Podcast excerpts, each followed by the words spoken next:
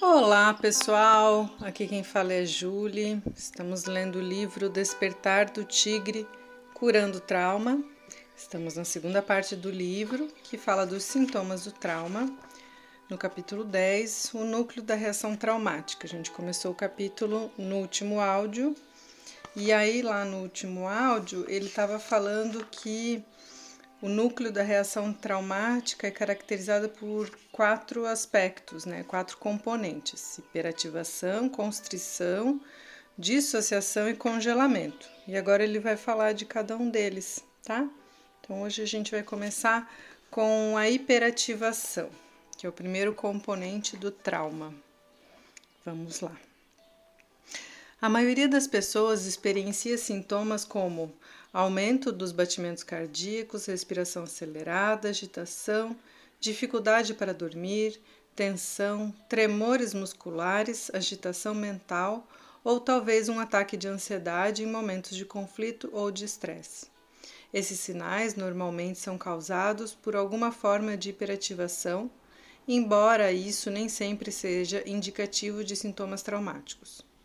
Se a hiperativação, a constrição, a dissociação e um senso de impotência formam o núcleo da reação traumática, então a hiperativação é a semente desse núcleo. Se você refletir sobre o exercício anterior, perceberá que ele invocou pelo menos uma versão suave de hiperativação. Sempre que essa ativação interna ampliada ocorre, ela é primariamente uma indicação de que o corpo está evocando seus recursos energéticos para se mobilizar contra uma ameaça potencial. Quando a situação é suficientemente séria para ameaçar a própria sobrevivência do organismo, a quantidade de energia mobilizada será muito maior do que a mobilizada em qualquer outra situação da nossa vida. Infelizmente, mesmo que saibamos que precisamos descarregar a energia ativada, nem sempre é fácil fazê-lo. A hiperativação não pode ser controlada voluntariamente, como acontece também com muitos processos instintivos. O exercício a seguir é um modo simples de confirmar isso experiencialmente. Exercício. Nas três situações que experienciou no último exercício, você imaginou ou criou as respostas em seu corpo, ou elas foram produzidas como uma resposta involuntária às situações que você imaginou? Em outras palavras, você fez com que elas acontecessem ou elas aconteceram por si mesmas? Agora, Tente deliberadamente fazer com que seu corpo tenha uma resposta semelhante, sem imaginar uma situação ameaçadora.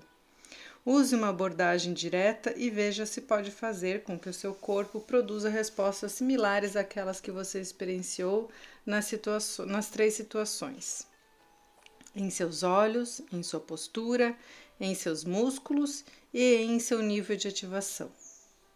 Agora experimente fazer ao mesmo tempo todas as partes da experiência. O que é semelhante entre a sua experiência ao realizar este exercício e a anterior? O que é diferente? A maioria das pessoas, quando faz esse exercício, consegue duplicar em algum grau a postura física, as contrações musculares e os movimentos que acompanham a hiperativação embora geralmente não obtenham o mesmo nível de coordenação e de sincronicidade que acompanha a experiência real. A ativação interna ampliada tem uma probabilidade muito maior de ocorrer se você fizer todas as partes da resposta física ao mesmo tempo e não uma por vez. Mas, mesmo fazer uma por vez é mais eficaz do que dizer Sistema nervoso, fique hiperativado. Muitas não conseguirão mobilizar o mesmo nível de ativação ao usar este tipo de abordagem direta e deliberada. Simplesmente não funciona. A hiperativação é a resposta que o sistema nervoso dá à ameaça, quer esta seja interna, externa, real ou imaginada. A curto prazo, os outros três componentes que fazem parte do núcleo da reação traumática, a constrição, dissociação e impotência, operam para proteger o organismo. Essas funções naturais nos protegem da ameaça externa que deu início à resposta de ativação e também da ameaça interna que se desenvolve quando a energia ativada não é usada para a defesa ativa. Os sintomas de trauma começam a se desenvolver como soluções a curto prazo para o dilema da energia não descarregada. Quando eles se desenvolvem, a constelação de sintomas é organizada ao redor de um tema dominante. Não é surpresa que esses temas sejam a constrição, a dissociação e a impotência. Vamos ler ainda a constrição, que é o segundo componente do trauma. Examine suas notas do primeiro exercício deste capítulo. Quantas das respostas corporais indicam alguma forma de constrição, tensão ou contração? Em termos corporais, a constrição é um fenômeno sistêmico. Ela domina nossa experiência inicial de ameaça, afetando essencialmente todas as funções e partes do corpo. Quando respondemos a uma situação que ameaça a vida, a hiperativação é inicialmente acompanhada pela constrição em nosso corpo e em nossas percepções. O sistema nervoso age para assegurar que todos os nossos esforços estejam concentrados na ameaça do melhor modo possível. A constrição altera a respiração, o tônus muscular e a postura da pessoa. Os vasos sanguíneos na pele, nas extremidades e nas vísceras se contraem de modo que haja mais sangue disponível para os músculos que estão tensionados e preparados para assumir uma ação defensiva. A percepção consciente do ambiente também se contrai para que toda a nossa atenção seja dirigida à ameaça. Isso é uma forma de hipervigilância. Caminhantes que enxergam de repente uma cascavel enrolada no caminho à sua frente não ouvirão murmurar do riacho, nem os pássaros cantando nas árvores. Não perceberão as delicadas flores silvestres, nem os padrões intrincados do líquen, dos líquens numa rocha, nem estarão preocupados com o que terão para o almoço ou se estão tomando muito sol. Nesse momento, sua atenção estará completamente concentrada na cobra. Todos ouvimos histórias de pessoas que são capazes de realizar feitos de coragem e de força extraordinárias em horas difíceis.